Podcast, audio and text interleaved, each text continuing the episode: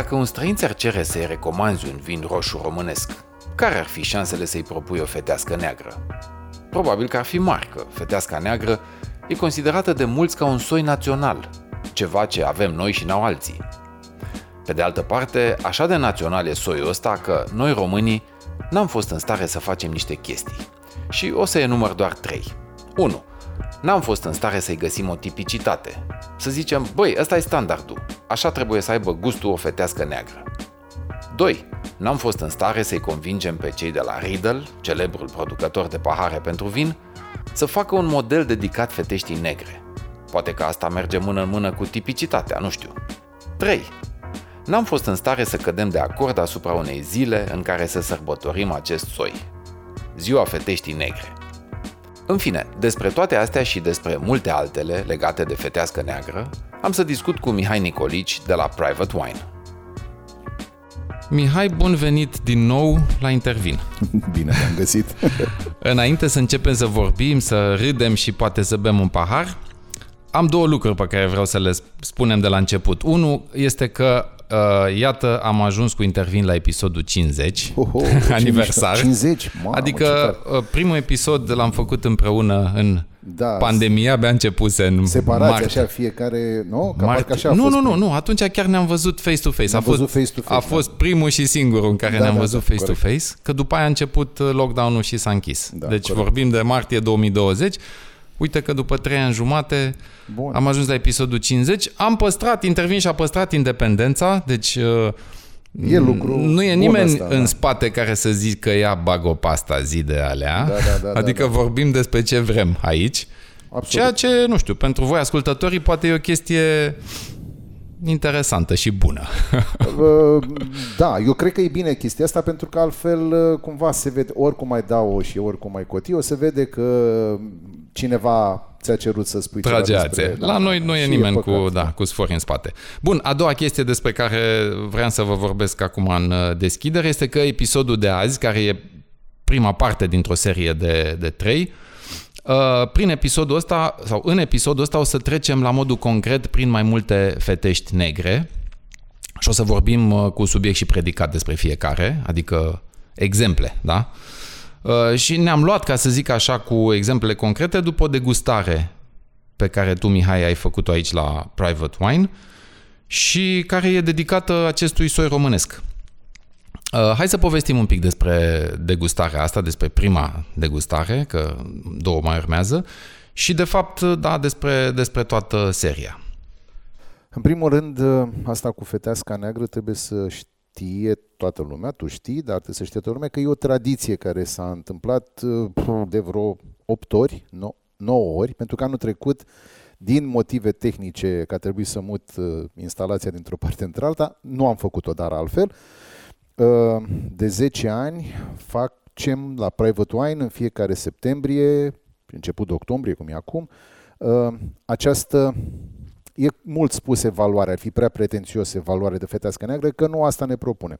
Dar întâlnirea asta cu cât de multe fetești negre se poate, așadar, dacă intervine la 50 de episoade uh, și degustarea asta, să zicem, de fetească neagră, ar fi trebuit să fie la 10, dar uite, e la 9 din cauze de tehnici.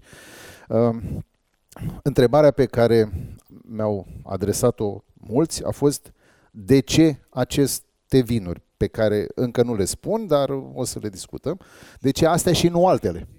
Anul ăsta au fost 35 și am mai refuzat vreo câteva din motive de cantitate și doar atât, nimic mai mult decât asta. În orice caz, feteștile astea negre le adun, anul ăsta le-am luat pe considerente de areal, adică am vrut să fie cam din toate zonele posibile românești, da? A, pentru că vorbim de fetească neagră din România. Țin eu să precizez chestia asta, că așa mi se pare normal. Așadar, anul ăsta am încercat să avem de peste tot. Este o varietate de fetească neagră care pe mine mă bucură, adică eu sunt foarte mulțumit de faptul că avem uh, aproape, nu 35 de expresii, dar oricum măcar 20 de expresii din cele 35 de vinuri sunt total diferite, ceea ce este interesant în opinia mea. Sigur că feteasca neagră nu nu are încă stabilită o tipicitate clară. Cum o să vorbim de asta un pic mai încolo, mai pe larg. Da, dar știi cum e? Câteodată e bine, câteodată nu e bine. În fond și la urma urmei, teroarul e diferit. Lucrurile nu sunt la fel uh, peste tot. Da? Totuși, uh, arealul pe care e răspândită Feteasca Neagră nu e un județ sau nu e, mm, ok, nu e nici măcar Toscana, să spui, da? e un pic mai mare, să spui că sunt niște identități de teroar și acolo Sangiovezele își face de cap în toate pozițiile. Deci nu e așa cu Feteasca Neagră. Până la un moment dat mi-aș fi dorit foarte tare o tipicitate de fetească neagră, adică să identificăm pruna aia, da, așa. Ei, nu e așa. Și s-a văzut cel puțin la asta de prima pe care, la care ai fost da, și tu, s-a da. văzut că lucrurile sunt foarte diferite. Feteștile au fost de la, baric- de la proaspete la baricate. Unele dintre ele baricate în timp mai lung, a, altele, surprinzător, baricate și nu se simțea chestia asta. Deci diversitatea a fost teribil de și, frumoasă. Și diversitatea de alcool a fost mare. O, și diversitatea de alcool. Am văzut așa câteva date statistice. Repet, pe aceste 35 pe care le am, adică nu e statistică generală, așa, am avut, am avut și vom avea uh, vinuri cu denumire de origine controlată, deci cu uh, nivel de calitate, să spunem, dacă putem spune așa, de OC, 77% uh, dintre vinuri. Cu IG 17% uh, și avem și două vinuri care sunt vin de masă. Pe unul scrie vin de masă pentru că e 2013, pe altul scrie pur și simplu vin și nu se specifică, pentru că nu are nici încadrare de OC, nici încadrare IG, este doar vin, pur și simplu. Dă-ne un exemplu. E unul singur, care le are pe amândouă, adică okay. da, da, se numește Bauer, uh, din care avem 2013 unde scria vin de masă pe etichetă și avem 2020 unde scrie pur și simplu vin și am încheiat povestea. Uh, spunem te rog, ce, despre ce fetești o să vorbim în episodul ăsta. Hai să trecem așa un pic prin, uh, prin line-up. Hai să facem această listă și ea e în felul următor și este și line-up-ul care, uh, ordinea în care s-a, s-a întâmplat.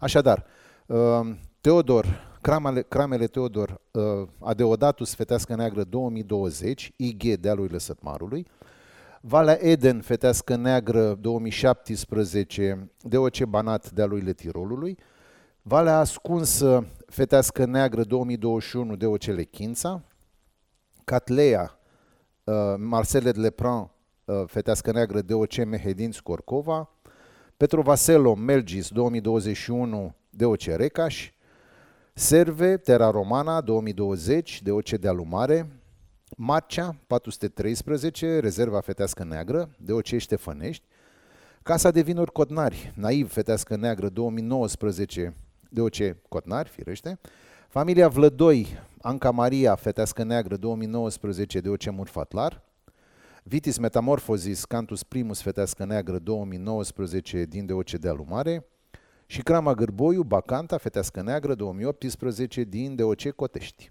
Exact, da, ca să știe ascultătorii despre ce o să vorbim în, în episodul ăsta. Da, și asta e ordinea și e deci, în concluzie, dacă un ascultător va trece prin toate trei episoadele dedicate feteștii negre, poate să-și facă o idee generală despre situația de ansamblu a feteștii în România, că nu, da, 35 să... de bucăți de pe piață sunt totuși cât de sigur cât reprezentative. Da. Sigur, nu știu sigur, câte sigur. sunt în total. Nu știu, uh, sunt mai multe, cu siguranță. În primul și în primul rând, pentru că nu avea rost, nu sigur. că au ceva, nu avea rost să iau vinurile care se găsesc la 15-20 da, de lei, da, da, da. Nu, am, nu știu eu ce să fac cu ele. Adică trebuie da. cineva să facă și cu alea, dar eu n-am Sigur. și atunci... Nu, eu vreau doar să, să îndemn ascultătorii să țină aproape și să asculte și celelalte sunt două fo- episoade. Sunt foarte, multe, sunt foarte multe lucruri de aflat, adică sunt anumite vinuri cu care nu ne întâlnim. Ai văzut și tu, unele dintre ele mai de până nordul țării așa, cu care ne întâlnim destul de greu, cel puțin la momentul ăsta, dar ne vom întâlni cu el. Uh, păi, hai să vorbim concret, hai să începem să povestim despre vinurile care au fost în prima, în prima degustare și vedem în ce primul și rând, cum. În primul rând, line-up-ul acestor chestii este uh, mâncător de toți neuronii disponibili, adică este extrem de complicat. Adică cum, cum să le aranjezi, da, în ce ordine? Este extrem de complicat să le aranjezi, nu le-am băut pe toate, A, așa ar fi trebuit să fac, să le beau înainte, să le gust și în funcție de asta să stabilesc line-up. Uh, dar am și eu un ficat, are o anumită dimensiune, nu pot să uh, da, exagerez. și atunci am mers pe ceea ce am citit despre ele, de unele le știam și atunci nu era niciun fel de problemă, uh, dar nu e ușor. Și atunci am făcut așa că există și aici un criteriu, totuși trebuie să spun, până în 14% volume alcool, uh, am uh, ordonat în funcție de alcool, după 14% volume alcool, am ordonat în funcție de uh, anul de producție uh, descrescător. Da? Adică anii mai noi am pus primii și ăia mai... Ok. Că e bine, că nu e bine, o să ne critique prietenii mei uh, intelectuali. Că academicieni. Academicieni, așa, da, că sunt uh, și Păi hai Bun. să vedem atunci uh, notele pe care ți le-ai, sau notele de degustare pe Bun, care hai ți le-ai să începem scris așa. Deci în prima și uh, prima fetească pe care am avut-o a fost de la Crama Teodor, din dealurile Sătmarului. Uh, vinul se cheamă Adeodatus, dat de Dumnezeu, sau darul lui Dumnezeu, sau nu știu, ceva, am înțeles că așa se cheamă. Uh, vinul este producția anului 2020, are 12,7% volume alcool și un preț undeva până în 50 de lei. Nu știu să spun exact. Da, Acum, pe site la ei sigur. este 45, dar da. trebuie să cumperi o cutie întreagă, mă mai complicat un pic. Da. Bun, pentru că încă nu sunt, cel puțin până în momentul ăsta nu sunt. Și ce am avut uh, eu îți pot spune acum care sunt părerile mele. Nu vreau să mă bag că nu le mai țin minte ale tuturor de acolo. Da? Poate ai tu păreri de care ți mai ți aminte. Completez și eu frumos. acolo unde e cazul. Deocamdată te întreb pe tine. Maestre, ce o... părere aveți? Corect. Deci, uh, Adeodatus 2020, fetească neagră de la Crama Teodor, este un vin surprinzător de light, de plăcut, de uh, vioi, extraordinar de vioi. Uh, nu are niște veleități de astea, nu are niște haine de astea grele, de note terțiare, de tutun, de eu știu ce alte acolo, uh, dar în schimb are fructe roșii, debordează de fructe roșii, um, niște, o senzație de mure și ceea ce este foarte interesant și am văzut asta, n-am spus-o în seara aia, o spun acum, el are baric, el este ținut în butaie de stejar un an.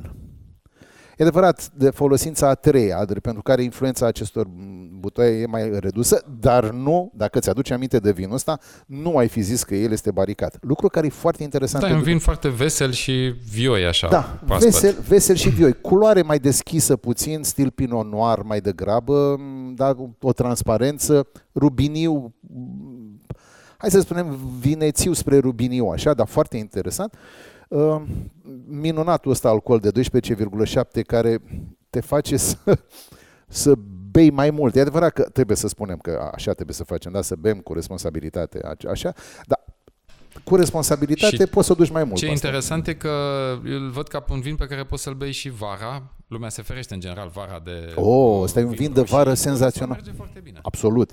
Deci ăsta este un vin de vară, se poate bea foarte rece, este minunat, minunat. Are un post-gust, așa, hai să vedem pe gust, are o aciditate foarte bună, sunt niște senzații de prune, nu prunele alea foarte, foarte coapte și foarte dulci, ci ușor așa mai... Uh, acrișoare. Acrișoare puțin. Bun. Da. Foarte interesantă chestia asta. Post-gustul este maxim mediu, dar cred că vinul ăsta nici nu-și propune să dureze toată viața în gura omului. Adică e o treabă uh, îți dă o senzație de prospețime. Asta este foarte clar. Și mie mi s-a, mi-a plăcut teribil de mult uh, chestia asta. Ar trebui să nu mai zic așa, că nu toate mi-au plăcut. Dar faptul că nu-mi plac mie toate în aceeași măsură da, e relevant că... pentru toată lumea. Adică e foarte clar că nu pot să placă toate, că am luat-o rastă. Bun. Cel de-al doilea, iarăși un producător pe care nu prea îl găsim prin București, sau cel puțin deocamdată, se cheamă Valea Eden și e din Tirol. Tirolul Românesc, cum Tirolul, s-ar zice. Tirolul românesc, da, asta înseamnă că este în Banat. În Banat există un areal care se numește Dealurile Tirolului. Ehm, când spui Tirol, toată lumea se gândește la, la Heidi, nu e chiar da, e da. aici, la noi. Ehm, din ce înțeleg de la ei, proprietatea unor italieni foarte bine așezați în Italia din punct de vedere vin. Am, nu vreau să spun vreo prostie de aia că nu mai țin minte chiar exact cum se numește crama, dar în orice caz au fost impresionați de faptul că îl, la respectiva facilitate, crama e gravitațională total. Adică totul se face fără pompare. Foarte interesant asta și asta ajută ajută foarte mult să nu treci, dacă se poate, să nu treci vinul până paletele de pompe, să-l zăpăcești, să, să se recompună. E mai bine așa. Deci producătorul se cheamă Valea Eden. Avem o, am avut o fetească neagră 2017 care are 13% volume alcool, deci și asta decent. Uh, cu un preț tot așa până în 50 de lei. Partea interesantă este că este singurul vin, cel puțin până în momentul ăsta de care eu știu, care a fost făcut din struguri de anul 2. Asta a, înseamnă că a, a fost plantat. Asta a fost plantat în 2015 și în 2017, ca lumea știe în principiu, sau dacă nu mă răspundem Afla acum, Via dă niște struguri viabili în a fi vinificați cu succes din anul 3 încolo. Eh, ăștia au furat ăștia au făcut, Da, acum ce au făcut e în felul următor. Um, au încercat să vadă ce iese. Și le-a plăcut. Și au zis, hai să... Și au îmbuteliat. Da, da. da. Și l-au scos pe... Așa, piața nu e chiar foarte mare, adică nu poți să spui că au inundat piața cu el. Bun, dar este îmbuteliat și noi l-am văzut în seara aia.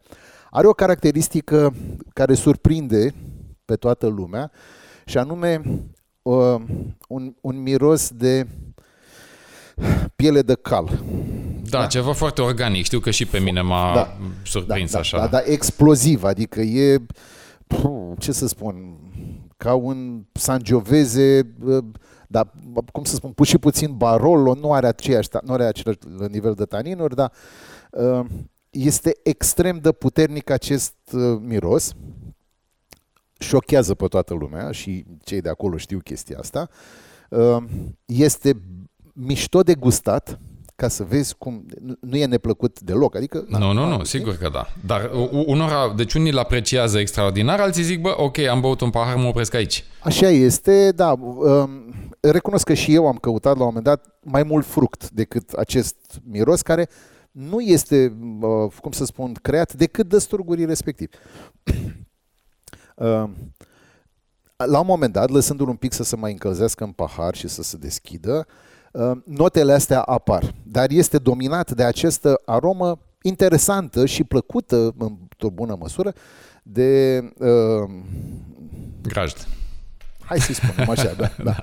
Uh, însă o să avem și, uh, și feteasca din 2020, al lor care e cu totul altceva. Adică se, se vede deja că peste vie au evoluție. trecut niște ani și da, este o evoluție. Deci, uh, foarte faină chestia asta. Revenim în câteva momente. Poate te-ai întrebat și tu cum a rezistat Tina Turner unei relații toxice și unei căsătorii abuzive cu Ike Turner timp de 16 ani. De ce nu l-a părăsit? De ce n-a plecat după prima palmă sau primul pumn? Nu există un răspuns simplu. Există însă mai multe explicații, iar o parte din ele le poți asculta în documentarul audio în trei părți, Tina Turner, realizat de Rockstory. Rockstory este un podcast nominalizat la categoria Best Podcast în cadrul festivalului Webstock 2023. Ascultă episoadele Rockstory pe Spotify sau orice platformă de podcasting sau intră pe rockstory.ro ca să citești episoadele în format text.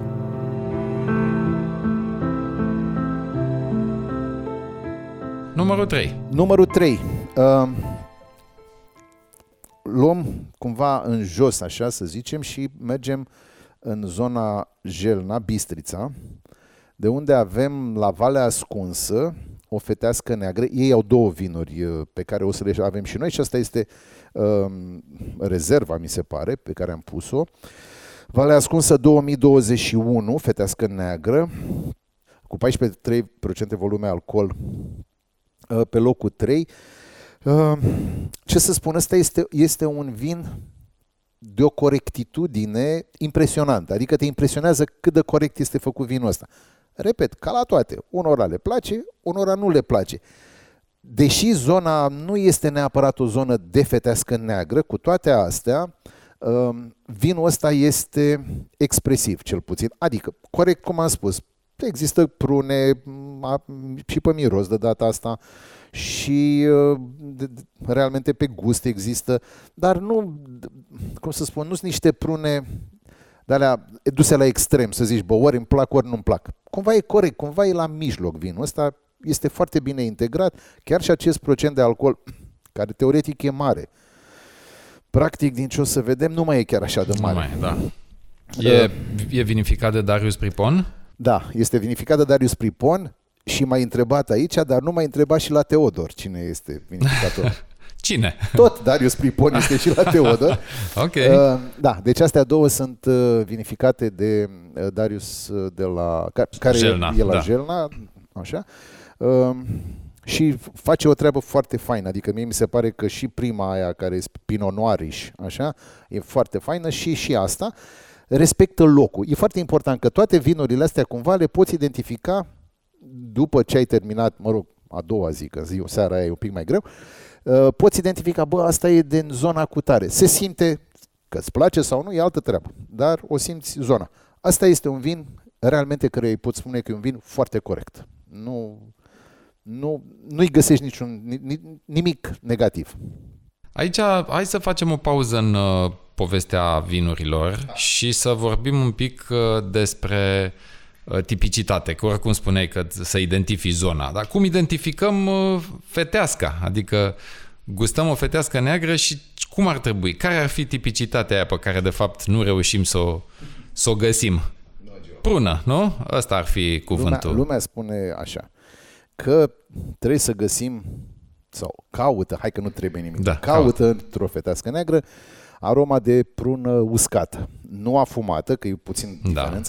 Diferență, adică nu căutăm neapărat mirosul de fum, dar prună uscată, lumea zice, bă, trebuie să caut într-o fetească neagră. Dar e, e nevoie de o tipicitate sau poate să rămână așa fără... Din punctul meu de vedere poate să rămână și fără, dacă mă întreb. Ar fi fost ok să existe, doar că e foarte greu să se întâmple chestia asta. Pe lângă bă, prună mai caută și bă, o notă picantă. Feteasca neagră, în general, are în cele mai multe situații și o notă picantă. A avut și în seara asta.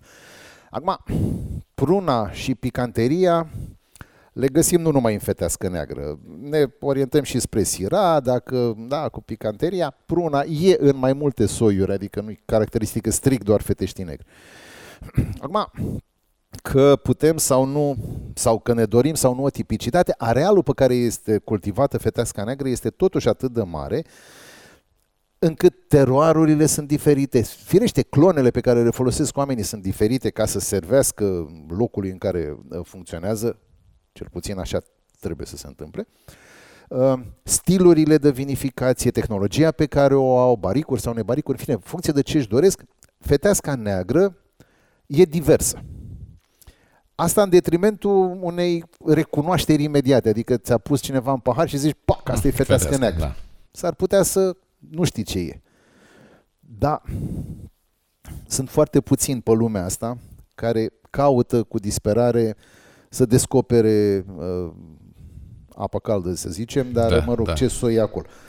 Și nu știu dacă noi am mai povestit, dacă eu am mai povestit chestia asta, dar cu ani în urmă, cât magazinul era în altă parte, venea un francez din când în când, uh, cunoscător bine și își cumpăra niște vinuri, mă rog, și stăteam la povești. Și la un moment dat el mi-a spus, bă, voi în România sunteți cum eram noi în Franța până anii 80. Adică, până atunci, pe noi nu prea ne interesa ce struguri sunt în vinurile astea. Bă, Da. după anii 80 a început să devină o nebunie, să descoperim ce soiuri sunt, ce... A, și voi la fel sunteți în nebunia aia. Dar fii atent, până în anii 80, noi beam vin de Bordeaux. Nu ne prea interesa ce sturguri erau acolo, că știam cum e vinul de Bordeaux. Zice, imaginează surpriza majoră când am aflat că vinul de Burgundia e dintr-un singur soi. Adică, m, da, nici nu prea ne interesa. După aia, e, chestia asta cu descoperirea cu tot din, ad- din adinsul a soiului, mie mi se pare că nu e de făcut totdeauna. Sigur, așa, dacă vrei să-ți măsori mușchii și cunoștințele, o faci. Da. Da. I- Ideea și știi asta, ideea mea este de a te bucura de vin, de a te bucura de niște arome, de niște senzații, de asocieri și așa mai departe. Dacă îți creează bucurie și descoperirea acestor arome, iată că feteasca neagră e înșelătoare. Unele, ai văzut și tu, aveau, altele pur și simplu aveau doar fructe roșii. Altele, a, a, cal, ăla, cum a fost. Probabil da? că o concluzie cu tipicitatea asta se va putea trage în momentul în care un producător sau o zonă va obține, cum să zic, niște rezultate atât de fantastice în uh, zona comercială, deci va vinde atât de bine un anumit tip de fetească, încât va deveni dominantă în gustul românilor și se va zice, domne, aia e, ăla e specificul. Băi, nu știu, sper să se întâmple în uh, intervalul meu de existență, deși aș putea să zic că am niște dubii, sincer să fiu. Și poate că nici nu trebuie. Eu știu ce să zic, poate că... Hm. Corect. Hai să mergem mai departe cu Hai să mergem celelalte. Mai 4. La locul 4 este... Locul un... 4, dar repet, da, să repetăm că nu e, nu e un clasament, nu, ci e ordine, în ordinea, ordinea în care s-au... Asta da. e ordinea de servire, nu are nicio legătură cu clasament. Uh, aici avem un vin care nu există pe piața românească decât în foarte puține locuri. Uh, la mine e unul din ele și dacă mai ies și în altă parte m-ar bucura. Um, este de la Catleia, Marcelet Lepran se cheamă, Marcel și Prințul. Um, clienții private wine îi spun Marcel ca să... Marcel, da? da. Iar vinificatorului, ca să nu mai complicăm cu Laurent, se numește Laurențiu. deci la, de la Catleia Laurențiu a făcut acest vin care se cheamă Marcel uh, care are o istorie interesantă. El a fost gândit fă, și el, făcut pentru un magazin din Paris. Uh, se pare că magazinul ăla și-a încetat activitatea în pandemie sau post-pandemie, habar n-am, nu știu și nici n-are importanță și a rămas o cantitate pe care trebuia să o trimită acolo, că era exclusiv pentru exportul ăsta, um, a rămas la cramă și da, trebuie făcut ceva cu el și vinul chiar este valoros, dacă mă întreb pe mine. Numele vinului are și el o poveste că Marcel, acesta este vorba de Marcel Proust. Marcel Proust. Și, și care a avut o prietenie de lungă durată cu Bibescu, Anton prințul Bibescu. Antoine da. Bibescu și atunci de-aia Marcel Le Prince. Da, și eticheta este în consecință da, ca o carte de joc. Elaborată interesant, da. Dar e un vin făcut pe gustul, mai, mai mult pe gustul francezilor. Mai că... mult pe gustul francezilor. Interesant este că se poate face o fetească neagră pe gustul francezilor, pentru că altfel ea n-ar fi luat-o acolo, e foarte clar. Da, da. Păi hai să intrăm un pic în detalii. Să... Ea, este, ea este un pic mai austeră. În primul rând, 13,8% volume alcool, iarăși câtă vreme e până în 14, e, din punctul meu de vedere, foarte bine. Uh, ea este o, are senzații de prună, asta fără discuție, are, are niște note picante la un moment dat pe limbă, să simte ca așa o idee de piper, revigorantă, pentru că de obicei și piperul când îl pui așa îți dă o senzație de prospețime, da, câtă vreme nu ți-a gura foc sau nu știu, nu strănuți de la el. Aici sunt foarte multe fructe roșii, dar este dominant uh, fetească, uh, scuze, este dominant uh, pruna uscată. Uh, are un, în ciuda celor 13,8% volume alcool, are un corp destul de plin pe care îl simți bine în gură și un postgust, că până acum n-am vorbit de postgust, un postgust lunguț, adică ăla se mai calculează între 4 și 7 secunde, așadar este un vin E un vin foarte gastronomic, este un vin care necesită ceva de mâncat lângă el, mai degrabă decât, spre exemplu, uh, Adeodatus de la Teodor, care poate fi băut as is, pe o terasă, oriunde, da, oricând. La Marcele de Lepran e bine să ai ceva, măcar o brânză mai da, maturată puțin, pentru că ajută foarte mult, uh, iar prețul lui este undeva 70-75 pe acolo. Okay. Bun. După care, aici o veche cunoștință din 2020, da? A, așa.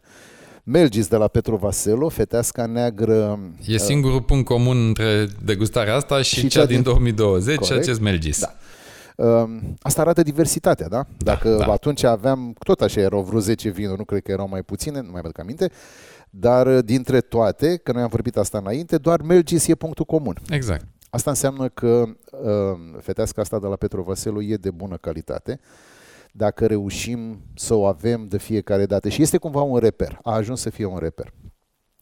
Avem uh, vinul din 2021, adevărat un pic mai sus alcoolul decât mm, aș, spera, aș fi sperat eu, are 15% volume alcool, dar este un vin uh, iarăși foarte echilibrat din toate punctele de vedere, are între 10 și 12 luni de baric, așa, uh, dar e, uh, cum să spun eu, plin, așa, da? Deci are niște note de, de fermentație, are niște note de maturare în baric absolut speciale și un pic de, deși e timpul cam scurt, și un pic de note terțiare, astea să obțin prin vechirea în sticlă, uh, dar le are, adică, na, ce să spun, este un vin foarte, foarte complex, adică nu este doar un vin de fructe, cum am spus până acum, uh, are niște complexități, niște nuanțe de tutun, de trabuc, mai degrabă sau, ca să fim așa zăpăciți cu totul,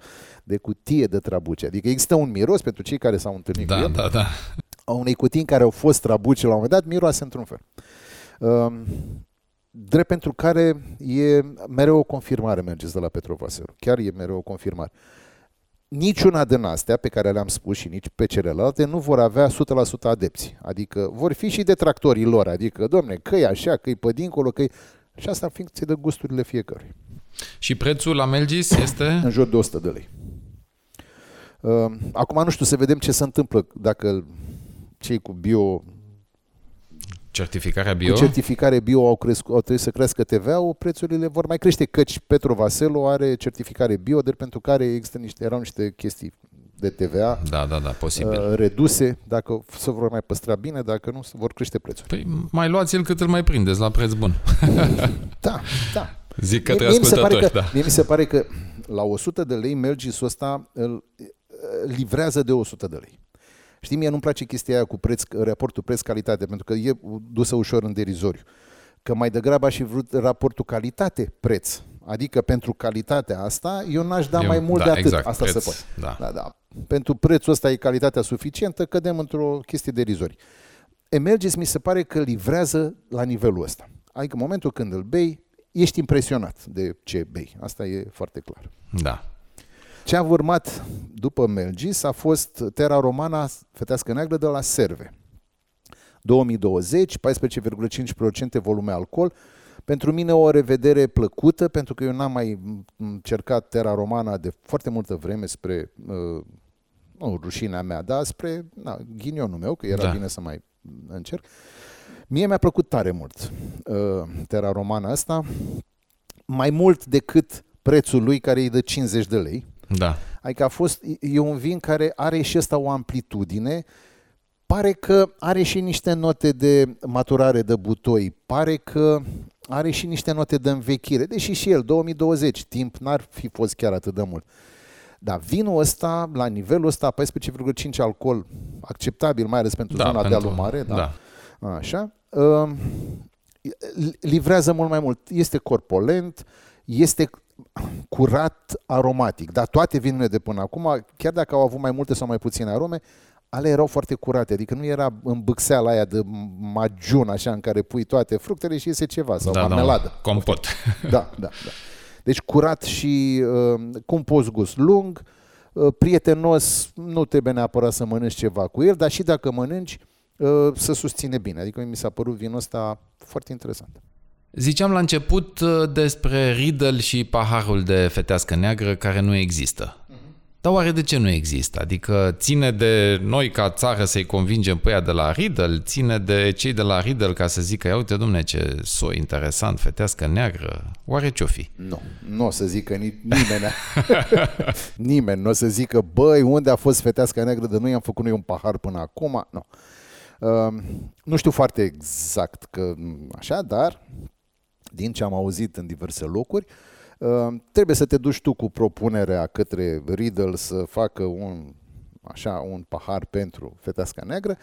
Uh, Din câte știu și cumva e și normal să fie așa, există și un cost al trebuie este, adică nu o fac pro bono așa, Sigur. da, mamă ce bine, da, cred că n-au făcut pentru niciunele, dar uh, dacă te duci tu să le ceri uh, și nu știu exact care e suma, sau, da, deci nu știu exact, așa, niște termeni am mai auzit. Da. Uh, și ca cineva să se ducă către Riddle sau către oricine altcineva pe lumea asta, e nevoie de ceva ce, după cum am mai vorbit noi de-a lungul vremii, lipsește din apa pe care o bem noi aici. Așa, Da. așa nume, uh, un, uni, unirea într-o, într-un conglomerat, într-o uh, asociație. În cugeții simțiri. Măcar în cuget tot era. Așa. uh, Adică trebuie să, ne, trebuie să se asocieze oamenii ăștia. Că nu merge unul singur să se ducă, să plătească cât o costa, habar n-am, și să-i ceară lui Riddle sau oricui pe lume să-i facă un uh, pahar pentru fetească neagră. Că nu-i dedicație la nuntă, e na, Nu. totuși o și chestie atunci serioasă. ar trebui să fie mai mult. Ca să nu spun că ar fi fost interesant, poate, o inițiativă guvernamentală. Dar asta, eu știu, într-o altă galaxie, nu cred că în galaxia asta. Um, Deci a- asta e cu paharul de la acum.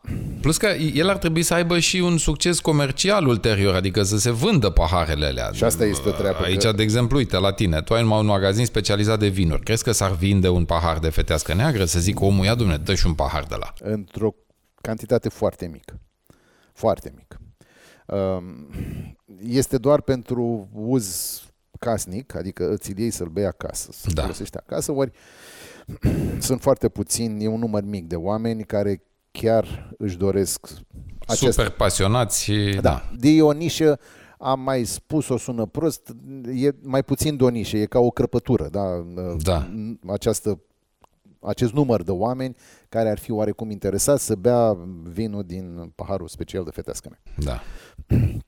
Acum, uh, din punct de vedere restaurant, uh, bistro, wine bar sau ce-o fi, nu e ușor de făcut această chestie, să ai pahar oarecum specializat pentru fiecare soi, că e o nebunie. Adică Da, da.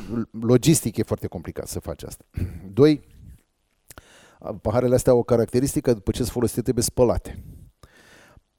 Și atunci, sigur, nu folosești copita de măgar, care e cea mai uh, ușor de spălat, adică nu sunt Da. da. cu ea, dar uh, nici chiar cele mai firave pahare din lume, că riști să le paradești de fiecare dată. Și atunci Da. da. să faci un compromis.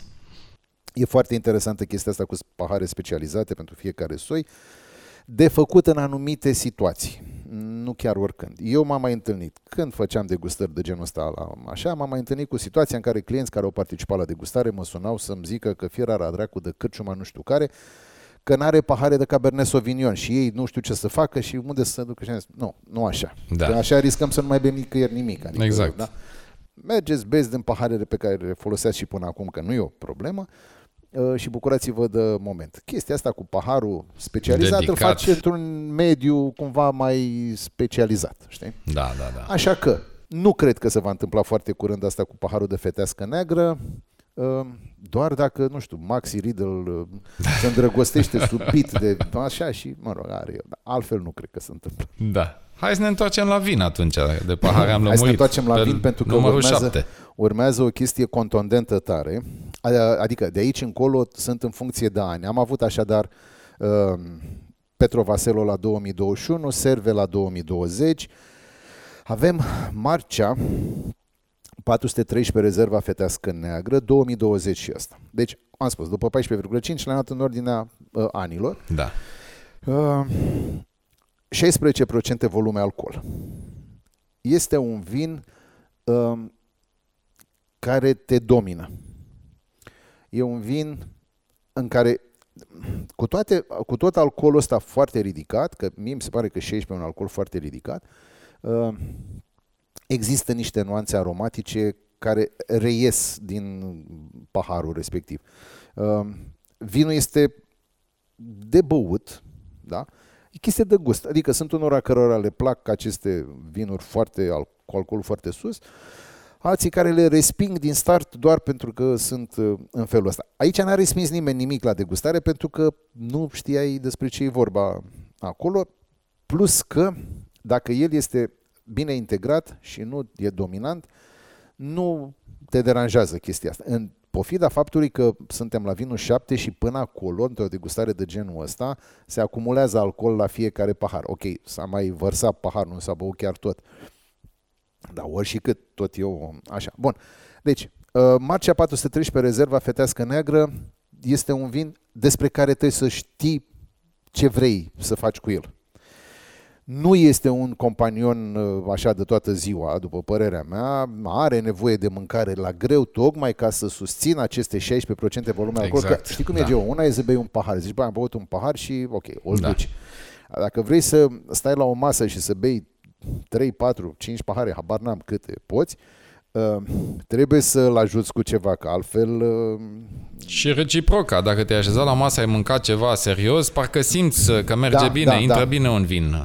Acum, dacă am putea să-l uh, punem pe anotimpuri, e clar că e foarte greu de băut vara, la, când sunt 40 de grade, să bem un vin de 16 alcool Te lovește, și cu corpolența da. asta și cu amalgamul de fructe, iarăși curate ca și arome, dar mai multe fructe în, așa, și aici sunt mai multe fructe cumva hai să zicem, stafidite, da? Sau, adică nu sunt foarte proaspete, nu sunt alea cum era la, pe la primele uh, da, acrișoare, așa. Nu, da? fructe de pădure sunt... Uh... Da, astea sunt mai supracoapte puțin. Da. da? Ceea ce e, înseamnă un stil. Iată, înseamnă un stil. Avem, până acum am plecat de la 12-7, alcool am ajuns la 16 alcool. Da. da. Asta e o diversitate frumoasă. Mie îmi place chestia asta. Uh, prețul lui, din ce am văzut, este 80 de lei pe raft undeva sau la online pe acolo. Cam așa, da. Uh, urmează Casa de Vinuri Cotnari cu noua lor gamă sau redesenată, în fine, nu știu cum să-i spun, redefinită, care se cheamă Naiv acum. Uh, o fetească neagră din 2019 cu 14% volume alcool. Uh, interesant la Cotnari este că este singurul soi roșu pe care l-au în plantație, având în vedere că uh, cotnarii nu au decât soiuri românești, firește au celebra grasă pe care o fac, uh, și în rest fetească albă, cred că și fetească regală, busuioacă de asemenea există și din soiurile roșii doar fetească neagră. Deci, cu 14% volume alcool, este un vin ușor intrigant. Da, nu intrigant rău, adică nu să dește intrigi între oameni, dar te intrigă. Uh, are niște note la care nu te-ai fi așteptat la fetească neagră, cel puțin asta a fost reacția multora de aici, dar nici nu știi să pui degetul pe ea. Ce aromă e asta? Dar ea unii care spuneau, băi, dar ce caută asta în fetească neagră? Dar nu știm ce aromă e. Recunosc că și mie mi-a fost foarte greu, nici până acum n-am depistat, aroma aia care, da, într-adevăr, n-am mai găsit-o nicio altă fetească neagră. Este teroarul de cotnari. Mie mi se pare că are, uh, cum să spun, prozeliți și detractori, este foarte clar. Uh, așadar, deci nu un, vin, e... un vin care trebuie băut, da? Deci nu e în niciun caz un vin naiv, e nu e, nu e un vin naiv. Nu, nu, nu, nu, nu, nu, nu e absolut niciun vin naiv. Da. Se cheamă așa pentru că așa au găsit Sigur, ei și plus că pe etichetă sunt, desen, sunt niște picturi, am înțeles. Da, un fel de măști. unui, unui, unui pictor e o fată, o femeie, mă rog, nu știu exact vârsta, nici mă interesează, ceva din Constanța. Și toate alea sunt niște picturi naive. Da, uh, da. Foarte interesant ca și, ca și gam. Bun. Și acum uh, urmează 8 9. 8, 9. 8 a fost uh, naivul. Uh, 9, iată, dintr-o altă zonă diferită și cred că este singurul vin pe care îl avem din zona aia, celebră zona uh, din punct de vedere viticol și zona se numește Murfatlar. Și de acolo avem de la familia Vlădoi, uh, Anca Maria se numește uh, fetească neagră, de fapt Gama. Da. Și Anca Maria fetească neagră. Un vin anul 2019, 14,7% volume alcool. Realmente este un vin de Dobrogea. Este un vin unde se simte foarte mult soarele la care a bătut de-a lungul anului. Nu știu cum a fost climatic 2019, dar cumva îți transmite mesajul ăsta. Băi, eu sunt de la Dobrogea, nene. Adică e cald și cam secetă pe aici, adică nu, că nu-s lângă mare, adică da, să că, da. ok, influența mării e importantă, este oarecare influență, dar nu chiar atât de puternică. Deci îl simți foarte copt. Este da. un, un vin foarte copt. În ciuda, sau în, da, în ciuda, aspectului sticlei, care aspectul sticlei de la uh, Vlădoi e așa ca o amforă, dar mai degrabă și ca un corp de femeie. Are acest da, da. Și te aștepta, eu cel puțin, din punctul de vedere, cam nu, nu e în regulă, dar așa mă așteptam să fie mai cum să, feminin, poftim. Hai păi să și numele Game, Anca Maria, de aia te și duce numele cu Game, dar sigur că pe, și imaginea că este chiar imaginea da. Ancăi Maria care da, este profilei, da. Uh, enologul și uh, da. Fica, fata, fata da. da, lui Ion Vlădoi. Uh, deci aș fi zis, și mai știind vinuri pe care le facem gama asta, că este un vin uh, delicat, așa. Nu e. Nu ok, e. nu e un vin butucănos, contondent, da. dar simți amplitudinea uh, coacerii, da? adică soarele foarte puternic din Dobrogea, are caracteristica de fetească neagră, aia, cu pruna, adică dacă o cauți, o găsești, are și un pic de picanterie, însă are un corp foarte sus, foarte plin, așa să spunem, ceea ce e foarte bine că la 14,7% volume alcool, dacă n-ai un corp să susțină aceste procente, pare foarte dezechilibrat vin. Așadar, Anca Maria uh, de la familia Vlădoi, 2019, un preț cam la 70 de lei, din ce am văzut. Uh, iarăși, un vin care transmite murfatlar, pentru că ei sunt în zona de OC murfatlar. Uh, hai să facem o pauză în uh, discuția despre vinuri sau în descrierea lor și să vorbim un pic despre ziua feteștii negre sau a feteștilor în general. A fost o mare furtună în paharul cu vin românesc în vara asta. Un pahar cu țuică, de fapt. Poate că unii din voi, din ascultători, nu știți despre dezbaterea asta, însă există două tabere, fiecare are o altă propunere de zi de sărbătoare. A, întrebarea e, oare avem nevoie de o zi în care să sărbătorim uh, feteasca sau feteasca neagră? Adică de ce să nu o sărbătorim în fiecare zi? Uh, tu în care tabără? Nu, nu, nu. În care tabără e? Nu, nu, nu, nu, nu, nu ne băgăm tabără, Eu sunt ca Solomon, uh, tai copilul în două. Uh, nu, Doamne ferește, nu e așa. Uh, firește că sunt într-o tabără, dar uh, ceea ce mi se pare la această controversă de care povestești, că dacă tot ai zgândărit lucrurile, așa, să vedem ce o să iasă. Da. Uh, problema acestei zgândăreli ai, ai spus, da? Că da. s-a stabilit, cineva a stabilit o zi a feteștii regale, de fapt, că acolo era problema, altcineva a zis că nu e bine, deși, în fine, și e o întreagă tevatură, lucru care, mă rog, nu trebuie neapărat urmărit ca pe Biblie, așa. Adică dacă dai peste informație bine, dacă nu, nu, dar măcar să știm despre ce vorbim. Deci au fost două tabere care au hotărât că în fiecare, fiecare, fiecare în altă zi, cu altă dată, da. Regal. Asta mie mi se pare o mare problemă în sine, faptul că există două tabere, mie mi se pare o prostie care sper să nu fie doar românească, și să, adică să avem acest, această justificare că noi mai sunt și alții ca noi, dar nu e neapărat foarte bine. Adică noi în loc să ne concentrăm pe ce avem de făcut cu feteasca regală și asta înseamnă să îi dăm așa o identitate atât cât putem, pentru că nu ne bagă încă nimeni în seamă din exterior, dar măcar dacă am avea o zi sau o săptămână, cred că cel mai bine ar fi să avem o săptămână de fetească regală ca să încapă toate orgolile în săptămâna aia, adică nu cred că... Sau fi... o săptămână a feteștilor, le punem pe toate trei în... Uh, nu? S-a încercat și asta, una din tabere a încercat această chestie cu feteștile da. puse una după alta. Da. Uh, da, această chestie trebuie făcută, dar trebuie să lăsăm orgolile deoparte. Adică nu mai contează, domnule, eu am fost primul, eu am fost al doilea, eu am fost al treilea, eu am fost uh, mai șmecher că m-am suit pe o scenă, eu am fost mai șmecher că nu și-am făcut. Pierdem esențial. Și mie mi s-a părut, eu am vorbit cu una dintre tabere, cu cealaltă n-am vorbit, și am spus să pierde exact esențialul. Voi ați pierdut uh, subiectul. Subiectul era feta scară egală deja nu mai era important, putea să vorbească despre pâine cu parizer, dar um, că era important cine e primul, cine e al doilea. Și să se înjure și așa mai departe. Acum, dacă mă întreb dacă e nevoie sau nu, eu cred că da. E bine să, să o avem. Sigur că trebuie să o cele, sărbătorim în fiecare zi, dacă putem. Nu înțeleg de ce în această controversă, spre exemplu, nu s-a gândit nimeni să facă la începutul verii și la sfârșitul verii, să vedem la sfârșitul verii să fie feteasca neagră și mai avem niște soiuri românești care ar merita băgate, și la începutul verii să-ți bagi fetească albă și regală, astfel încât să ai pregătit pentru sezonul estival, da. pentru căldură, vinurile albe, mai puțin se consumă vinuri roșii, oricât am vrea, și să vin septembrie-octombrie și să faci fetească neagră și ce mai ai altceva, pentru toamnă-iarnă. Da? În felul ăsta e o gândire. Din Trebuie cauza, timp. Din cauza lipsei de timp, da. De așa? timp. nu s-a făcut. Ok. Hai să ne întoarcem la uh, Bun, mai sunt, mai, sunt, mai sunt două vinuri pe care le-am avut în seara asta și a fost, următorul a fost uh, Vitis Metamorphosis Cantus Primus Fetească Neagră, 2019, 15% volume alcool. Vinul ăsta, dacă nu știi nimic despre enolog, uh, ți se pare doar un vin mare și atât, adică, da, plin, amplu, plin. Da.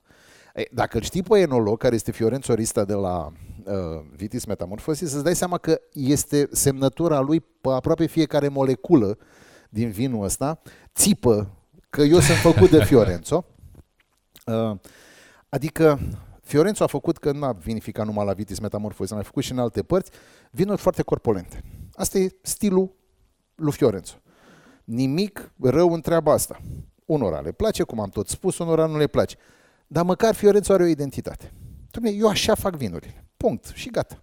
Pentru că așa îi Da. plac lui, asta e tehnica, asta iese. Da, asta o stăpânește, asta îi place, are o viziune pe tema asta, lucru care e foarte bun. Uh, Cantus Primus uh, l-am mai avut pe ăsta în degustări, mă rog, nu anul ăsta, dar alți ani.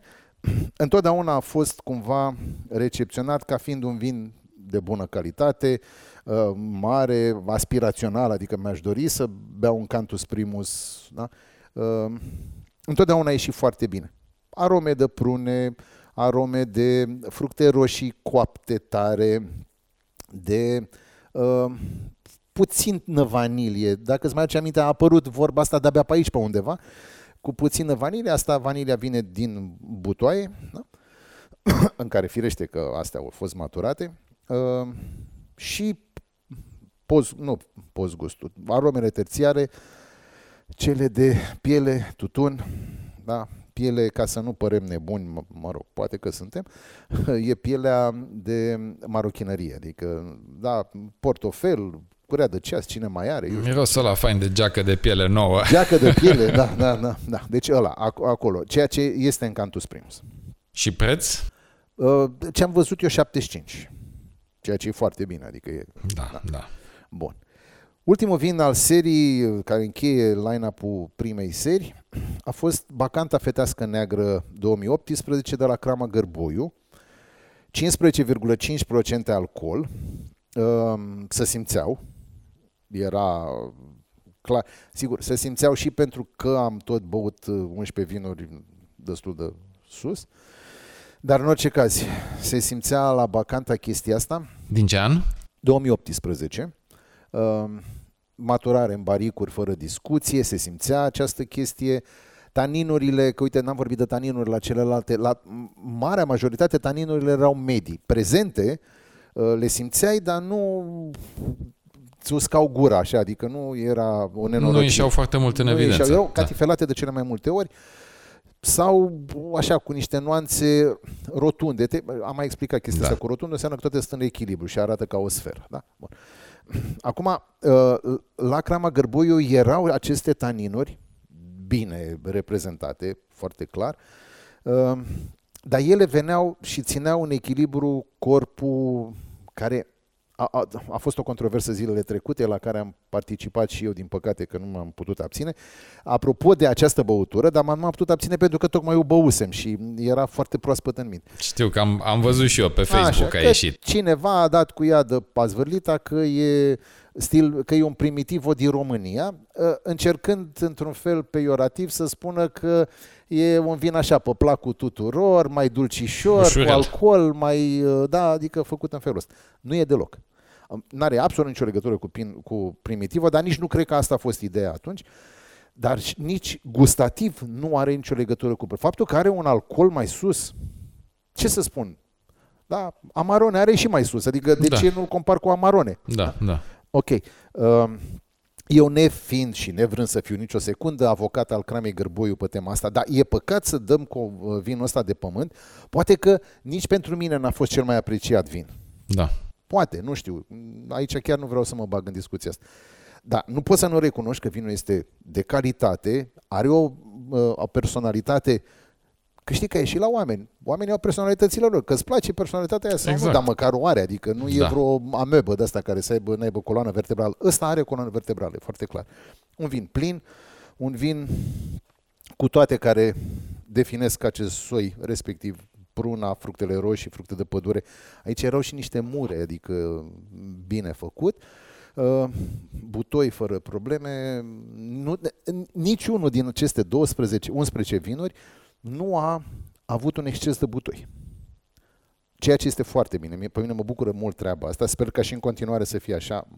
Mai sunt niște lucruri de văzut. Uh, dar faptul că vinurile au început să nu mai fie dominate de senzația aia de lemn Da. este, în opinia mea, foarte bun. Uh, e expresia de fruct. În, ma- în majoritatea vinurilor, această expresie este foarte prezent. Și asta este foarte bine, că până la urmă nu încercăm să bem lemn, nu încercăm să... Ok, are justificarea lui lemnul și ne- e nevoie de lemn în cele mai multe situații, dar e fain să simți uh, fructul, ceea ce mie mi se pare că în seara asta s-a întâmplat foarte bine. Ăsta a fost ultimul din uh, s- s- seria de degustare și ultimul despre care vorbim noi ai- acum în uh, episod.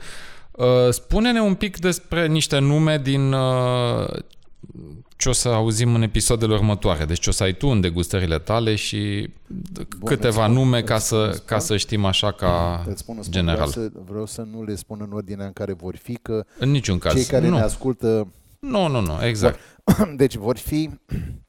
Um, Câteva, am spus că nu așa, am trecem spus până așa, toate. Da, vor fi de la Sarica Niculițel Epifanii. Um, va fi de la domeniul Aristiței uh, Vizionar, Fetească Neagră Rezervă. Deci tot de-a lui mare, da? Uh, da, va fi Grama din Iași, Fetească Neagră 2022. Uh, Aurelia Vișinescu, Trei fete negre. Uh, domeniul Panciu, Grand Reserva, că iată că acum avem și din Panciu, da? Uh, ce o să mai fie? Hai să le spun pe alea care n-au fost. Ah, de la Cadleia va fi perfect simplu. Da? Uh, mai mult decât atâta o să avem hm, de la Crama Teodor un vin care este făcut printr-un procedeu care se cheamă doble pasta. Uh, mi-a explicat uh, Darius ce înseamnă. Hai să lăsăm surpa- uh, suspansul până atunci și vedem după aia. Da, e și un procedeu de genul ăsta. Da. După care o să avem în ultima zi, spun asta pentru că deja toate locurile sunt ocupate din fericire, o să avem vinurile cu un preț peste 150 de lei.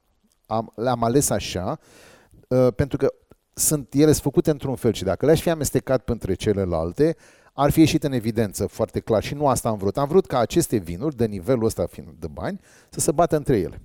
Nu se bate Dăm- nimenea cu nimenea, da. Dăm Să- două, trei exemple, ai să aud ascultătorii Păi care nou a sunt apărut Asteaua fără nume al lui Laurent Fefer de la Catleia. Um, și care e undeva peste 200, da. 275. Um, Crama de Matei, Patima, Fetească Neagră, care e undeva la 140. Da, da. Uh, Signature de la Vișinescu, care și asta e undeva la, spre 250.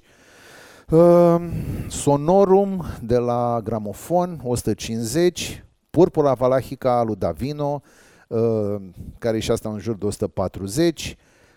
La artist, Fetească Neagră a lui Gabi Lăcureanu și ea în jurul prețului de 270. Guy de Poix de la Serve. Uh, Grama 2019, uh, 600 de lei Oho. ca preț. Opus Fabula de la Gramofon, dar Opus Fabula va fi în afara jocului de asemenea ca și, Ah, și așa, ea va- pentru da, că este nu o va fi în fetească blind. neagră făcută într-un alt stil, cu un alcool mai sus, mă rog, nu chiar atât de sus cât uh, sunt, mai sunt unele mai sus, dar și demi-dulce, adică e ușor de identificat uh, care e și atunci n-avea sens că lumea începe să descopere lista cu... Deci ăsta, Bineînțeles și, bă, și de la Oliver Bauer am Feteasca 2020, care și aia sare 200 de lei. deci ăsta e un preview pentru episodul 3, de Asta fapt. ar fi pentru, uh, pentru, episodul, cu- pentru episodul 3 ca, a, și astea sunt cam toate pe care le vom avea în, în discuție. Nu sunt exhaustive și nu este li- lista exclusivă. Căutați fetească neagră, pentru că mai sunt și alte fete și negre pe care nu le-am avut din toate considerentele din lumea asta, dar care merită, merită băute, merită încercate. Și eu v-aș recomanda vouă ascultătorilor să vă întoarceți și la episod, episoadele 17 și 18 pe care le-am făcut în 2020, care tratează tot același subiect fetească neagră și care au trecut prin, uh, să zicem, uh, vinurile de la vremea respectivă. Unele se găsesc și acum, dar unele sunt uh, specifice perioadei respective. Deci cam asta este și ne auzim cu, ne, ne reîntâlnim cu feteștile negre în uh, episoadele viitoare. Mihai, mulțumesc pentru Eu, mersi și discuție. Eu. Ne auzim în episodul următor, deci cu un nou line-up de fetești negre, care mai de care. Până atunci, umpleți-vă paharele cu vin bun.